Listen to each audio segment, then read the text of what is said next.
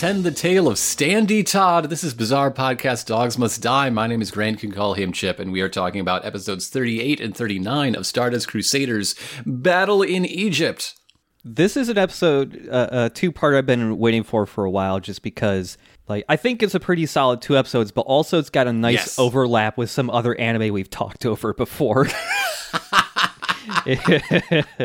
Uh, one in particular, I Oh think. yeah, oh yeah. I, I guess we'll get into it a little a little bit later on when uh, we get into the actual fight. But this is an episode I was wondering if you were expecting something like this this to to crop up. I was expecting Iggy to get another fight. Yeah. I don't know what else I might have expected. Like, this is honestly, th- there's a point uh, where we'll talk about it later where I think it becomes clear, Mm-hmm. but this is a much less JoJo fight than most JoJo fights are, I think. Yeah, yeah. Except for one big difference, and the fact that it's a dog fighting another animal. yeah. So let's get right into episode 38 The Guardian of Hell Pet Shop, part one. yeah, we get uh we get another previously on JoJo, kind of just recapping the bits where you know they were in that cafe uh, right before they fought Darby, just asking people, you know, have you seen this building that Dio lives in? yeah, yeah. We, we get a little bit of every time they've been searching out the, the building in the most recent spirit photograph. Mm-hmm. And, and then when we catch up to the present, Polnareff is just like sitting, leaning against a wall, chugging like a, a, a grape soda. And the way his pecs bounce. Oh yeah, I forgot about. Not since Mariah have I seen such a thing. God, right? Yeah, I just scrubbed to that. Yeah, they they jiggle. yeah, he he's just chugging this drink, and another guy comes down and sits next to him. He's basically just clothed in rags. He's got glasses over him. Polnareff thinks he might be blind, so he's like waving his hand over his face. There are patches on his rags. he is so shabby. And his arm is, is in a sling. He's got a completely enclosed and bandaged hand. Polnareff is kind of curious and he messes with him and then he wants to leave. And this raggedy man just keeps scooting next to him closer and closer in a silent chase. Yeah, it almost becomes like a Scooby Doo skit. The way the background Yes. is is streaking by so quickly and also just looping, like they're just going in a circle. Eventually, they they both stop, and this this guy in rags takes his glasses off. He's not blind, and he just starts yelling at Polnareff like, "Why the fuck are you taking my spot? Fucking." Why is this foreigner here trying to sit he- in, in my spot where I like to beg? Yeah, yeah. So uh, Polnareff is begging without a license from the local beggars authority. This is Araki's take on the Three Penny Opera, which is something I was never expecting to see. Yeah. there is not a shred of like Brechtian influence on the form or format of JoJo's Bizarre Adventure, but in this one moment, we're just like, yeah, why not? but it led me to the, the lyrics of the Act 2 finale, sometimes called What Keeps Mankind Alive. And so I, I want to read th- this uh, uh, selection to you, and I think it recalls a specific uh, Stardust Crusaders character, and I want to see if you agree. Okay. What keeps mankind alive? The fact that millions are daily tortured, stifled, punished, silenced, and oppressed. Mankind can keep alive thanks to its brilliance in keeping its humanity repressed. And for once, you must try not to shrink the facts. Mankind is kept alive by bestial acts. Hmm. I'm trying to think what character that is. Is that fucking Dio? Exactly. I think those words would come straight out of Dio's mouth, Yeah. and I would not. I would be put off by the rhyming, honestly, but not not the content. J- just add in one extra line that's just the the part one bit where he's just like, you know, how many loaves of bread have you eaten or whatever. Exa- yes. Yeah. Yes. Raul Julia does that so well in the TV movie, but never mind, never mind. So while th- this guy is yelling at Polnareff for stealing his begging spot, somebody comes up and just hands Polnareff some money, thinking he's a beggar. The world's hugest, buffest, holding a grape drink beggar. So Avdol comes walking by and informs Polnareff, like, "Hey, beggars have like their own turf here. Uh, they're they're paid to sit here and beg." And you know they've got their own rules and everything to keep everything in order, so no one's in, you know encroaching on anyone else's turf. And basically telling Polnareff like, I know you might think it's weird, but it's you know it's just the local thing. You gotta accept it, dude. And sometimes the person in charge of the beggars has a lovely daughter who falls in love with Mac the Knife, and then things get complicated. W- one thing I really like about JoJo is uh it's the only anime I think I've ever watched where just completely fucking random things like that like it's one of the few anime and manga where like the the things that influence the author are pretty mm-hmm. different from the usual things that inspire you know mangaka and stuff like that. Like Mac the Knife does sound like the name of a stand user already. oh shit mac the knife. Yeah. Yeah. I love the, the the stand naming format because you can basically take whatever whatever thing you're into, you could just pull names from it, and that like that's it. You know, Yeah. it doesn't Yeah, have yeah, to be music. It could be plays. it- you know, it can be fucking anything. Sports. But yeah, Avdol is laying down local knowledge. You know, he used to be from around here, uh, so I'm always glad to see that. In fact, he, he was such a fixture that this this raggedy beggar recognizes him and says, "Hey, it's you, Avdol, the fortune teller," Yeah, I heard you went to Japan because someone was trying to kill you. which is a pretty good reason to move to Japan. Yeah, Avdol is, is here to start asking the beggars because they've got a big network. They all communicate and, and try to see if they can find this this building Dio is hiding in. So they, they give this beggar the photo, and he just pockets the photo, grabs the, the rags he's clothed in, and Yakuza style casts them away into the air to reveal himself in a very fancy suit. Yeah, yeah, he's got a, an 80s power suit and like a fucking Cadillac, and this is the most Reaganite ass thing I've Yeah. ever seen in my life. What the fuck is this? Yeah, You know those beggars, they're all fucking loaded. They just do it for fun. This is the the biggest like acceleration from that weird King of the Hill episode that people don't like to talk about. yeah. Even the first time I watched this episode years ago and this part happened, it's just like I was just like, wow, this is this is the type of bullshit that like relatives would tell me as a kid that like, no, no, no, you can't give that poor person any money, you know, because they're actually secretly a ri- you know, like, mm-hmm. fuck, why is this happening? yeah, he he gets in his fancy Cadillac and he drives off and he he says, you know, I bet I can find this building within three hours. Mm-hmm, see mm-hmm. see you soon, and he just speeds off. And then, as all the boys are sitting around just waiting for, for their local informant, you know, their, their man on the ground to get back to them, they, they wonder, where has Iggy run off to? Yeah. Something I keep forgetting to bring up, but this is where we go into the OP. The the song for this second intro, I should bring up use it ha- it's like a duet. It's got two singers in it, and it is the singer from the part 1 opening and the part 2 opening. And I if I remember correctly, like they just straight up formed like some band just for doing songs for JoJo or something like that. But yeah, they it's it's fun to have both guys from the previous two intros like combined in one song, and those two guys keep coming back. Like they just Oh, kind of juggle nice. ba- back and forth bet- for every other intro for the most part. Good for them. Yeah. So, so yeah, as they're wondering where Iggy's gone, I, I just really thinking about Iggy. Uh huh. And Iggy's journey. Like Iggy starts as the secret weapon, you know, the the the ace up the sleeve, you know. Mm-hmm. But then very soon, Iggy goes from s- saving the day every week to just like he's the Sergio Aragones doodle in the margins of all these episodes. Yeah, he's just kind of there in the corner. Just kind of there, add- adding a little small. color. Yeah. yeah.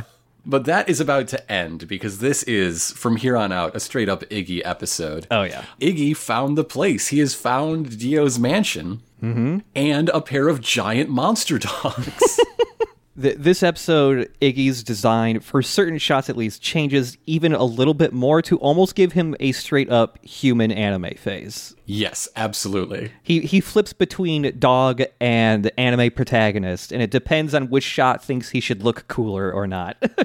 Yeah, the, these huge rip dogs are, you know, they're drooling, they're they're snarling at him, they're gonna fucking bite him, and Iggy just he switches to anime protagonist face mode, just glares at them, and exudes such a powerful dog aura that these dogs just put their tails between their legs and just they he just doesn't just away. show off his monster aura, but there but there is an extreme close up on his eyes, and there's like a little squiggly bit of energy. He has a new type flash. yeah. and then he summons his demon aura. Iggy is Judau Ashta. Is it, this is Double Zeta Gundam. I knew it. Part three is Double Zeta. Yay. I said it from the beginning. The, these two dogs who are slinking away from Iggy, they walk past Iggy, uh, reach to the these double door like iron gates that lead into the front yard of, of this mansion Dio's hiding in, and they look under underneath the, the door because they see a little shadow poking out, and it looks like there's some type of bird flapping its wings down there, and they think, oh man, time to time to bite a bird, and they they both try to fit underneath the door, and they can really only get their heads through it, and as they're trying to scramble under there, they're barking at the bird. Both of them. Both of them They just say that curiosity killed the cat, Yeah. and I would reply that giant icicles killed the dogs. Yeah, these dogs just fall flat. Iggy looks behind him, and then both of their the dogs' decapitated heads fly up into the air, impaled in a giant icicle. The same icicle. It's a twofer. And then both the dogs' bodies start to twist and contort and crunch and snap, and they both get yanked under the door. And Iggy makes this horrified expression, which matches my own. Uh huh. And he he looks up, and perched on top of this gate is the most evil bird, the the evilest. it's bird. a falcon in a cool hat, which we have seen before. I think it was Yeah. Mm-hmm. Polnareff's flashback. We've seen this bird with a cool hat. Yeah, he was perched on, on Dio's shoulder as he was doing the, the fortune telling stuff. So yeah, we got this evil bird. He uh, looks to the side very quickly and spots, hey, the the rich guy pretending to be a beggar has found the mansion very quickly. Now, before we go on, I need to ask: Did, did you watch this with Japanese or English vo- voices? I watched this with English this time. Okay, good choice. Yeah, this is because because we're going to get Iggy's internal monolog through the Mm-hmm. rest of the fight, which in English is provided by uh, Derek Stephen Prince doing a Brooklyn accent because, of course, Yep. Iggy was found on the streets of New York.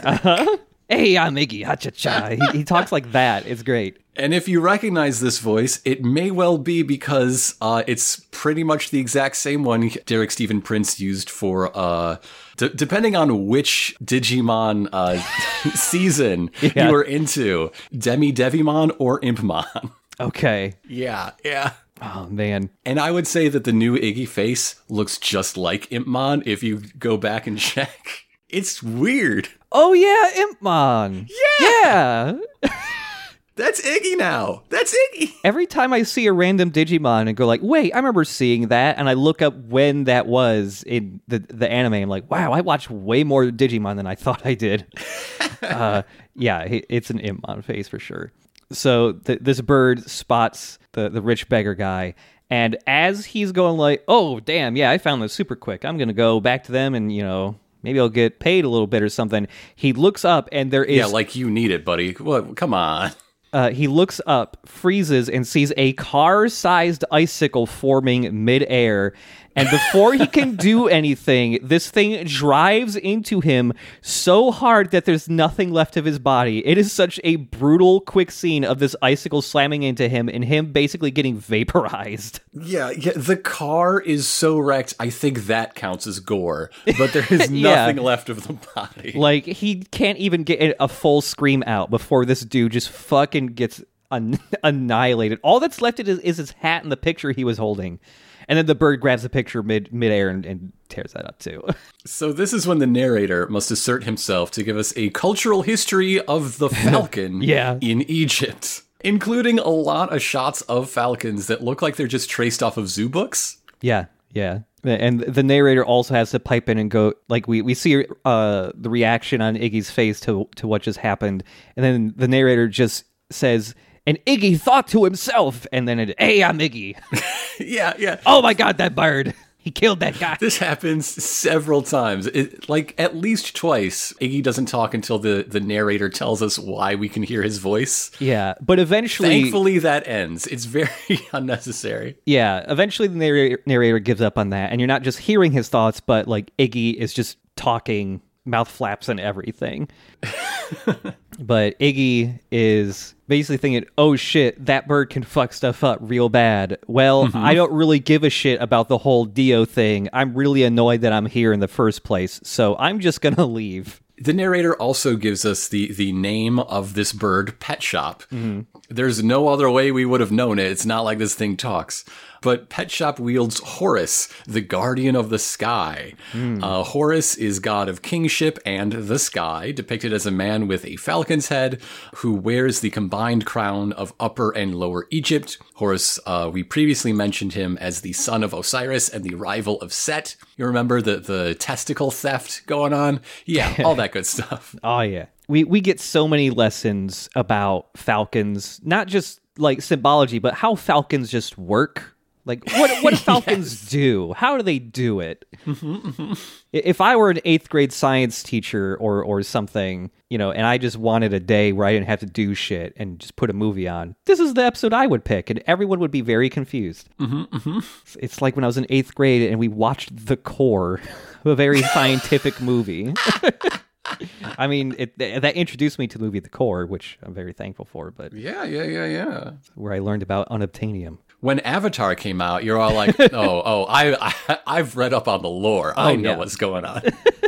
So this bird lands on the ground right next to Iggy, giving just like the death glare, and Iggy just sweating bullets.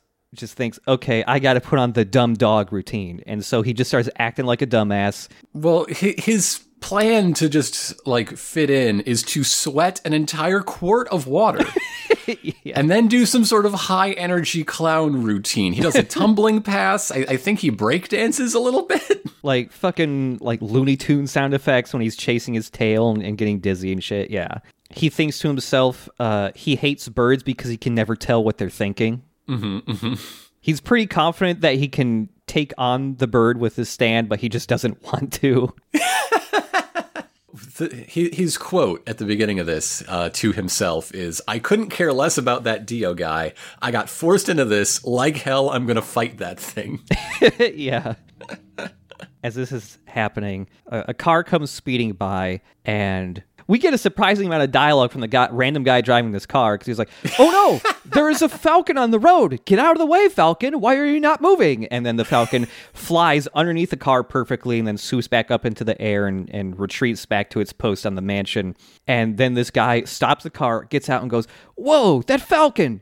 He flew underneath my car! But how is that possible?" I've never seen a bird do that. You tried to play chicken with a bird. Of course it's going to win. He's got a natural advantage. And then we never see that guy again. He was just there No, to freak out about the bird. Uh, but this little kid comes walking by and he's looking for Tiny and Butch, his two dogs. Iggy very quickly realizes, like, oh, wait, he must be talking about those two dogs I saw before, you know, who got decapitated and impaled on a icicle spike. Yeah, it's clear this kid is about to have a real bad day. Yeah, he finds like just the collar by the the gate to the mansion where there's also a massive blood splatter and this kid is just like, "What's going on?" and he starts crawling underneath the door. And Iggy is still like, you know, he, he's denying the call to adventure uh, in his little hero's journey. He's walking away, uh, uh, shaking his head to himself. The, the way he's filmed walking away, it looks so unnatural. like uh, s- something about the, the compositing just doesn't line up to his footsteps and the, the uh, a sliding background of a cobblestone street. Yeah, that part looks a little weird. Um, mm-mm, mm-mm, Not your best. So yeah, this this kid is starting to crawl under, you know, get out from underneath the gate to the other side, uh, close to the mansion. And then, while calling out for the dogs, he sees that the headless corpses, or excuse me, no, just the heads of the dogs. Yes, and Pet Shop yes. is on top of them, feasting upon the brains and then eyeballs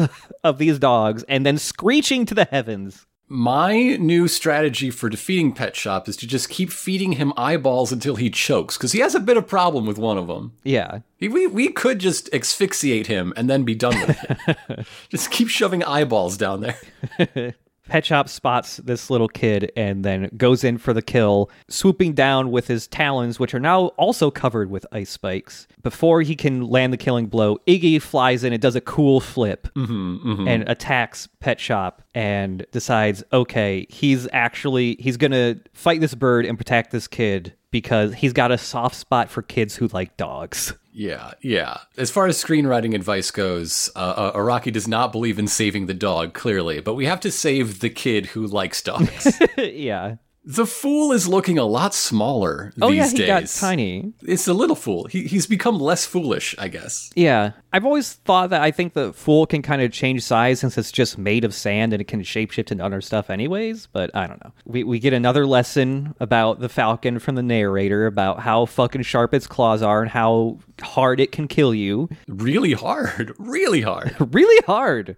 Pet Shop doesn't talk ever, but Pet Shop has a good amount of personality for for just being a falcon. yeah, yes, absolutely. because Pet Shop is you know perched up higher, looking down on Iggy, and it like cracks a little smile, and Iggy freaks out because he thinks, "I don't think birds can smile."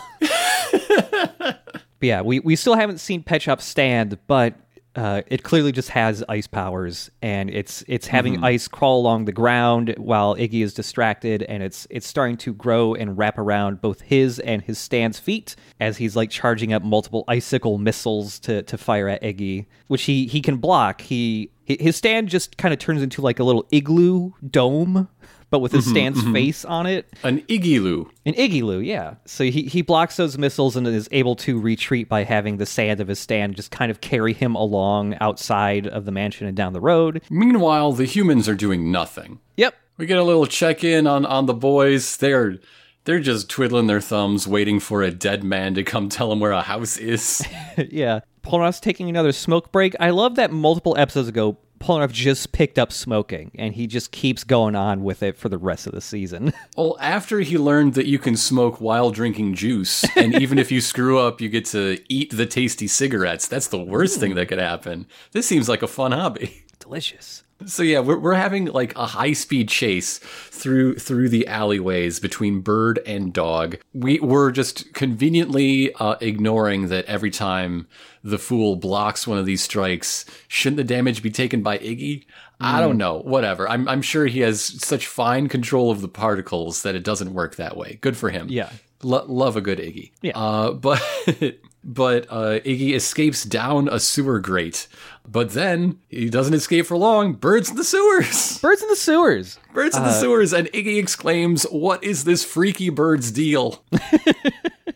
So yeah, the the bird is shooting more ice missiles and stuff like that. Iggy gets hit directly. You see his decapitated head fly into the air, but that was actually a decoy he made out of sand, mm-hmm. and he is actually hiding high up on the wall, like on the the rungs of the ladder up up to the city. His decoy morphs back into his stand, leaps at the bird, and gets a really good swipe right across the bird's chest. Just a huge gash. He's bleeding everywhere. Hell yeah! But but before this, when the st- when the strike is incoming that will decapitate Iggy, mm-hmm. quote unquote, Iggy's screaming face is by far the most human he's ever looked.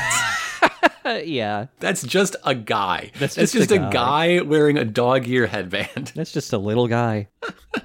So, so yeah, now that Iggy has, I mean, done the classic Stardust Crusaders move, you know, he, he uh, it looked like he he got dealt a, a blow, but actually that was a distraction to set up his his killing strike, though not quite a killing strike. We see Horus for real. Horus is a big ol' skeletal stone dragon with six arms. Yeah, he's got kind of got like the headlight eyes, like uh Hierophant Green does. Mm-hmm. Mm-hmm. But yeah, he's just kind of a weird dragon guy. and he can suture Pet Shop's wounds with his ice, which Yeah. is good, I guess. It makes a really cool sound effect when he does it, though. It sounds like a Michael Bay transformer transforming. uh, but right before he heals the, his wounds, there's a bit where Iggy is saying, like, okay, we both got to hit on each other or whatever. Let's just, you know, I'm just to leave. You don't need to chase me. Let's just call this off. All right, we cool? Pet Shop, with one of his wings, like, brushes off some of the blood from his wound, licks it, and then spits it on the ground like he's, and then Iggy just straight up says, like, are you like fucking Bruce Lee or something? What's that? What are you doing? what are you? But yeah, th- this bird ha- is fucking sassy and has a lot of fighting spirit. Like he's a tough bird. And all Iggy can can bring to bear to match that is just some some general parkour. Yeah. uh, he's bouncing around. He's doing flips. He's very acrobatic. This dog. He's running along the side of the tunnel like wall running. Mm-hmm. As we get to the end of this this first episode, Iggy isn't able to dodge all of the ice growing along the walls, and one of his paws just gets stuck in it as he gets hit by multiple ice missiles. To be continued. Our cliffhanger is Iggy entirely obliterated. The end. Yeah. So yeah, episode 39, The Guardian of Hell Pet Shop Part 2. I guess Dio's house is hell. That that is the comparison we're making. Yeah. Okay. So so the, the dust clears from this ice missile attack and uh, what remains is just Iggy's leg still encased in that ice, but no Iggy. Did that dog just tear his own leg off and then jump into the poo water? that is absolutely what he did. Yeah. I think Pet Shop just won the fight. He's got to wait out the clock. Unless unless Iggy can also just like, okay, well, apparently you can heal wounds with ice. I'll just encase my stump with sand. there you go. I don't know. But but we do not linger on this long. We we have to get our bearings with the human members of, of the Stardust crew. Polnareff is pretty grumpy that, that Shades is late, uh, what, what he's nicknamed this nameless beggar. Uh, and Avdol's just like, uh, I might have sent that guy to certain death. Uh, that That's a whoopsie on me. I feel real bad about that, guys. Yeah, obviously Dio's mansion is probably going to be guarded by at least one person who can use a stand. You know, he's found so many users already. I'm gonna I'm gonna mark that down as a my bad uh, for the record. And like the sun is setting at this point. It's been a long time. And the, the, the camera pans to like the sunset and then down to uh, another part of the city where we can see water from that, that sewer area draining into a river or whatever. And in the water, we see like two little air pipes. And as the camera follows it down, we see that Iggy is hiding at the bottom of the riverbed. he's formed the the fool into some sort of diving bell. Yeah. With these these very tall snorkels. Yes. Iggy has, you know, lost a paw, and I don't know where he got it, and I don't know how he maybe his stand did it for him, but he's wrapped up his stump with bandages. Mm-hmm. Mm-hmm. He he thinks he's safe. He's escaped. You know, he's fighting a bird, not a fish or anything. Like all he's got to do is is wait for that guy to to get bored, to move on, to stop searching, and then he can try to find some medical attention mm-hmm. for his severe wound. That's the plan. But wait, the narrator tells us that birds can store air in their six air sacs.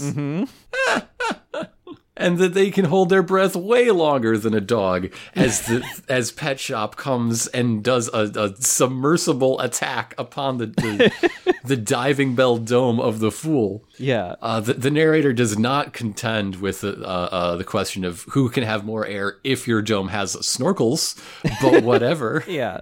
One icicle makes its way into the dome and it's it's causing water to leak in a little bit. Like Pet Shop flies close up to this icicle so that Iggy can see him through the icicle as he like taunts him. He's got like the, the crazy psycho killer face on. It's great. this dude's fucking nuts, man. This bird.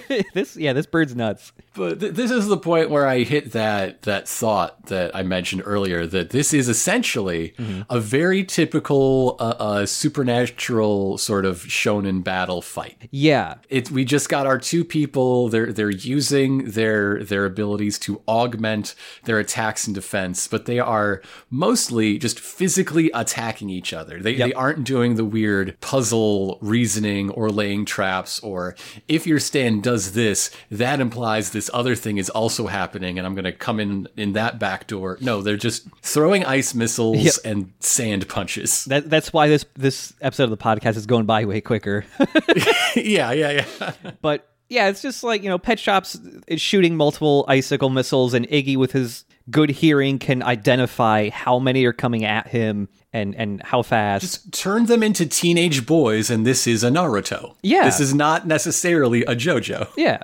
Like the his stand as a dome still has use of its arms, so it's deflecting the ice missiles and, and it's able to bounce one of them back at Pet Shop and it pierces straight through his wing. Pet Shop just like it descends into the darkness. Mm-hmm, mm-hmm. But even with Pet Shop gone, the the ice from the icicle is beginning to grow more and more, and is causing the dome around him to crack because like the water outside is being beginning to freeze too and put pressure on the dome. Yeah, so so Pet Shop has used Horus in order to turn this like place of, of sanctuary and, and respite into a deadly cage. Yeah, and it like chops off his air tubes as well. So Iggy decides the only way he can survive this is if he tries to dig his way out while his stand tries to keep the dome up for as long as possible. Dogs tend to be very good at digging holes. Mm-hmm. Dogs also tend to have two front legs, Yeah. but we'll see. I mean, not every dog. My my dog. Did you ever meet my dog when when we were kids? When Yeah. we were young. The the the, the tripod dog, right? Yeah, yeah. He he only had one front leg, and that's how we got him. And we, he, he was a little sweetheart. He was a cute dog. Yeah. I I remember watching um oh what was that movie called The Lost Skeleton? Yeah, Lost Skeleton of Cadavra. Yeah. Yeah, yeah, I remember watching that at your place while while your dog was there. He was a good boy. yeah. I don't think he could win in a stand fight, to be fair. yeah. For one, didn't have a stand. That's kind of disqualifying. Yeah. As Iggy is is tunneling down to safety, uh this bird is so resilient, is so persistent. Yeah. Because as he digs down, the bird is tunneling up, and Iggy screams, It's the bird! this part is way better in English. Just for that, it's the bird. Because yeah, he just like digs down and goes like, "Huh? There's like a cave down here. Was this you know who dug this?" And just from the darkness is just the bird's glowing eyes before his whole head rears up. And like, I love the timing of this because it's not just him screaming, "It's the bird," but like this really intense orchestral music kicks in when it reveals that it's the bird down here. So, so Iggy is caught. Like, there's certain death uh, uh, above and below him. Either way he goes. Uh, so he resolves. He resolves to do what is has sort of become the other like Stardust Crusader move. The the desperation. Just like, okay, if if this is it, all all for one, one for all. Let's go, motherfucker. Yeah, And I love this bit. he he uh, lunges forward, sort of in a turnabout, using uh, Pet Shop's own attack against him in an unforeseen way. Because when the the ice dome crushes his sand dome, that causes a gust of air that Iggy uses to fire himself like an, a pneumatic cannon Yeah, even faster than expected into Pet Shop, and he crunches down and shatters uh, uh, the bird's beak with one single bite. Yeah, and like while this is happening, Pet Shop has been charging up like an ice missile out of its mouth, and so when Iggy bites down and then cle- just cleanly bites through Pet Shop's beak, it causes the ice missile to explode in the bird's mouth. And yeah, the explosion just causes Iggy to rocket, you know, through the water back up to the surface. But he is so he's so weak from the fight that he can't even stay afloat. He's losing too much blood. He can't swim, and so he just starts to sink. As his life flashes before his eyes. Yeah, we get to see brief scenes of when Iggy was caught by Avdol in in Manhattan. Even before that, we, we see his life living high on the hog in Manhattan. It- Yeah. It, starts with him just trotting through Times Square, I guess, Mm-hmm. even though I don't think Times Square has ever had a giant billboard for Marine Life Journal for Beginners. like where where the big giant Coke uh, uh, sign is that that's advertising Marine Life Journal Yeah. for beginners, a subdomain of Marine Life Journal. It was real hot back then. you know, Flipper was was huge. Everybody loved it. Yeah, man. So yeah, there, there's a lot of like Iggy becoming street dog boss as he's flanked by some silky-haired spaniels. Yes, yeah. He he he becomes like king of the the dogs in Manhattan because he just beats up all the other dogs with his stand. and when the dog catchers come, he farts in their faces. yeah, man. Bites their hair and farts in their faces. And and this is perhaps why uh, uh, the the sort of New York Joe Pesci voice that, that is being used with him for English keeps making me think of the Goodfeathers. Actually, God damn the Goodfeathers. That's the thing I hadn't thought about in a long time. so so yeah, th- this ends with a few shots of Avdol and Joseph backing him up. At, you know, as we've been told, uh, finally collecting him and taking him off the streets. Why were they involved? Why did people care? Was Iggy fixing boxing matches or something? what what sort of mess was he making that, that really brought down the, the heat? Yeah, may I don't know. For some reason in my head, the the idea for me was always just like, hey, a dude from the Speedwagon Foundation saw this dog doing some weird shit and then just called Joseph and Avdol up to see if this dog was a weird dog with a stand or something. What if it's the world's weirdest protection racket? Hmm. Like this dog shows up and asks for for like I don't know ham, and if you don't give it to him in one week, your your store is just full of sand and everything's destroyed. Yeah, maybe. So we get we also get, you know, shots of Iggy so far on the journey with the rest of the gang, which is mostly him just being a little shit to everybody. yeah, yeah. And also, you know, we get shots of his very first face that he had where he was just a fucking crazy, creepy little goblin dog. all, all these reminders of all the the adventures he's had, the good and the bad times, and the many different faces he's worn. yeah. And, you know, as Iggy is, you know, descending to his, his death, he also thinks about like all he wanted in life was to basically have some bitches and have some kids. when, when this is happening, you get like music kind of like when Caesar died. You're getting that type of really Yes, dramatic Yes, yes, yes. music. But as the screen fades to black, Iggy is saved by the boy he saved earlier in the previous episode. Kindness is repaid. Yay. Yes. Uh, and we know this boy loves dogs and therefore is an expert at dog medical care. Yeah. He's going to be okay. Yeah. Around this point, the narrator does confirm that Pet Shop died. That, Oh, yeah. That, that explosion did indeed kill him. That bird blew the hell up from the inside. Like, Uh, so, so meanwhile, back at the people, Polnareff calls Iggy a lousy flea bag, and he is not my friend anymore. Hey. I am sorry. I wash my hands of you, Jean-Pierre Polnareff. yeah, everybody is worried that Iggy has been gone for this long because he he leaves, but he always comes back. Jotaro stops and you know he thinks he's heard something. yeah, he can hear Iggy calling out in his time of need. Iggy's a fucking new type. Th- this is Amuro like half passed out, just like falling out of the core fighter to to get to the rest of the white base crew. That's what this is. Iggy's a new type. Yeah, Jotaro was right. He did hear somebody, and yeah, it was Iggy. I- Iggy's been patched up a little bit, but he's still beaten up. But he he is hobbling out from an alley, coming towards the the gang. Good thing that kid was a went to junior veterinarian school. Yeah, he's in training, and everyone's just like, "Oh fuck, what happened to Iggy? oh my god, he must have been attacked by a stand user." And Iggy is very, very different. Like, not only is he missing uh, half of one of his front legs, but he, he has gotten excellent veterinary care that actually bears the, the hallmarks of Speedwagon Foundation Medical uh, Division. But but more than that is a determination, is is a dedication to the cause. They've never seen Iggy serious before. Yeah, as they're trying to figure out what happened to Iggy, another man walks in and says, you know, Iggy was actually attacked by a stand user. Doctors from Speedwagon Foundation tended to his wounds, and the camera starts panning up on this guy, and it's fucking Cockyween. It's Kakyoin. Not only is it Kakyoin, but we're told that this is the the like uh, a psychic projection that JoJo was feeling. He's so in tune with Kakyoin, even more than Iggy. Kakyoin's the new type. Yep. Yeah, Cockyween, he's back. He's wearing some cool shades, but his eyes are fine. He's just got cool scars now.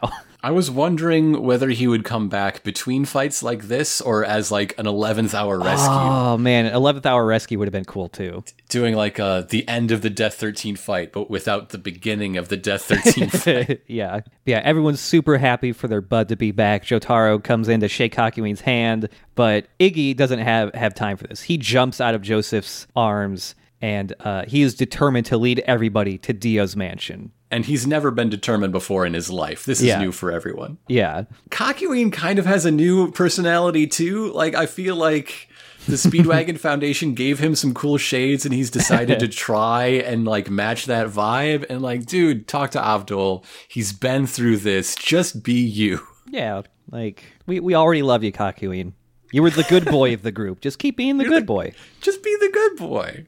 We're, we're getting to the end of the episode. However, there's more time to fill. And whenever that happens, whenever we need an, another minute, just Mm-hmm. summon the, the map and the montage and the red line. Gotta gotta Yeah. go back to that. Yeah, the, everything they've been through while they're doing that, they see the the car of the the beggar they sent out, you know, obliterated, completely caked in blood. they're like, "Oh mm-hmm. fuck, guess that's what happened to that guy." But yeah, the narrator is talking about both the journey they've been through and also how every member of the main cast is feeling. Yes. Yes. Which, which is funny because with like Jotaro and Joseph and stuff, you know, it's about the drive to save Holly and to end this hundred year feud with Dio and the Joestars, and then with stuff like Iggy, it's just like Iggy was pissed off, and he wanted to fight. Th- this whole like one by one going right down the line thing it's very much like the the commentator putting everyone's story on the line. We are one week from SummerSlam. Here's what you need to know. Yeah, but but yeah uh Avdol is there because he has an intrinsic uh, uh drive for justice and, and for fighting evil. And Polnareff is there for personal vengeance you know stick it to Dio who mind controlled him and made him get, go against his own principles what's what's Kakyoin's specific thing is it for hot moms is it for the love of a good milf is that it let me uh, let me just actually go back to it like here. these are all really good i really like this part Kakyoin remained resolute. He would defeat Dio not only to save Holly, but to overcome his own weaknesses. that's fucking bullshit actually i don't like that one yeah, Kakyoin. what weaknesses Yeah, I feel like Kakyoin's is the weakest. Because really, Kakyoin's is kind of similar to to Polnareff. They're both pissed off because they got, you know, th- they they were both weak enough to become controlled by Dio in the first place. But Polnareff also has the combination of, you know, vengeance, like his sister and all that stuff. God, I wish it did just say that, like, Kakyoin was just really into Holly. I love that Kakyoin's like the really good polite boy, except he really is into milfs a lot, and he can't he can't hide that from people. it's his it's his one weird personality trait. the boys are just like hanging out th- th- on the street, checking out babes, and like, hey, hey Polnareff, what, what are you uh, checking out? Oh, just that lady's legs. What are you checking out, uh, Kakyoin? Oh, I just like that she's pushing a stroller. That's my thing. Oh man. I like that when they get to Iggy's, you know, character motivation. All of it's basically happened just now, Yes, yes. But Iggy is so intense that it's as if he's been carrying this weight with him as long as the rest of the gang. Mm-hmm. But I mean, you know, he is living in dog years, so all that, all that stuff is is accelerated, I guess. We we started just a mere like 40 minutes of animation ago. I couldn't care less about that Dio guy. I got forced into this. Like hell I'm going to fight. and now it's like, fuck Dio, fuck, this guy. And his incredibly uh, persistent and observant, uh, like home d- defense system, which is a bird with a cool hat. They are at the mansion now. They they Yeah, feel yeah, they there- feel and still you more can to go. Yeah, they feel and you can visually see the evil aura flowing out from the mansion, the the Dio Mm-hmm, stink that we've seen since part one. Much like Dozel Zabi on the Big Zam, but never mind. Fine, whatever. Iggy's a new type. Iggy's a new type. Uh, but the the big like gate for the driveway, uh, which is you know where those two dogs died in the beginning, et cetera, et cetera, that is now wide open. I guess the bird was also a garage door opener. Yeah, it's like a video game. When you defeat all the enemies, the door unlocks. So I guess you can go right ahead. And they get up the drive to the actual door, and that opens to Go right ahead. And inside there is a hallway, a hallway that appears to be infinitely long. yes. Yeah, super long, and all of a sudden, from way, way down the hallway, they see a silhouette of a man, and he comes speeding towards them, and he's not walking, he's not running, he's just floating. Yes, he is a flying butler that has a different cyber face from Darby. He's got the, Yeah. the T zone instead of the cheeks are, Yep. are all like platinum plated. Yeah, he's got these big earrings that are, are the letters T and D. He's got, I thought it was like a head wrap or a hat, but it could just actually be his hair. But it's basically about as tall as Marge Simpson's hair, but green. And yeah, he just floats towards them, stops, and just greets them as the butler. And, you know, hey, welcome to Dio's mansion. to be continued. Mm-hmm, mm-hmm. And that's that's it. That is Yeah. the entirety of the pet shop fight. Yeah, it's it is very like un-JoJo at this point. It feels like one of the the early part three fights, where it's, it really is just more exchanging blows. But I love the the climax of Iggy using the air pressure to to shoot himself like a bullet at the bird. That part's Yes. great. The the draw of this isn't so much the the fight or the stands. The fight choreography Mm-hmm. for being just like a straight up punch 'em up fight is really fun and cool. I don't think the stands are used to particularly strong advantage. Mm-hmm. The fool was more interesting uh, as an assist in the Geb fight, personally. Yeah, totally. But the personality of the combatants and how they're communicated differently, one very silent, one very severe, and Yeah. Iggy, who's a loudmouth goof, and, and the way those come in friction with each other, Yeah, used to full absolute advantage. Very, very good. That's what makes this, and I really enjoyed that. Yeah. Finally, even even though it's coming kind of late, finally hearing Iggy's thoughts and having him become more of a character is fun. I almost kind of mm-hmm. like that it gets revealed so late into part three, just because it's just like, oh shit, this dog is like a person who's been thinking stuff this whole time, and now we get to hear all about it. and also, yeah, it's just as I was saying at the start, that because it's dog fighting another vicious animal, it feels very much like Meteor Jin, you know. Mm-hmm, mm-hmm. E- Especially that ending shot where Iggy turns himself into a bullet because that part's animated really well, and he's just he's just flying at like super speed with his mouth wide open, fa- fangs bared, and just like screaming as he chomps down this bird's beak. He just needed to be spinning. He, he's only Oh, a yeah. dog missile. He's not a spinning dog missile. Yeah, if he could spin, then he wouldn't even have to bite. He'd just decapitate the bird. Easy, easy. it happens every time. Yeah, Iggy should fight a bear. Iggy should fight a bear. yeah. Would a bear have? Would the bear have a stand? Who knows? Just I don't fight know. the bear. A, a, a bear is big and strong enough that it's kind of already a stand in some ways. Uh, it's just like the Star Platinum type. You got to get close to it. But yeah, I don't know. It's it's really fun to for for Iggy to finally be you know a character and make him feel more like an actual part of the main cast and not just kind of like the little mascot character who's always farting around in the background. Right, right, right. But yeah, we we finally reached kind of the climax of Stardust Crusaders. We you know we're about to enter Dio's mansion next episode and, and start doing that. Basically, every fight from now on are some of my favorite fights in in part three. Really fun, really cool. I have been informed uh, uh, by by people I trust that this is that the formats of the next few episodes are not going to play nice with the way we've been doing this show. Two to three episodes that end on a clear ending, and then we get to start. So uh, the plan for the rest of uh, uh, Stardust Crusaders is to do talk about three episodes a week. Now, if you're looking ahead at the episode titles.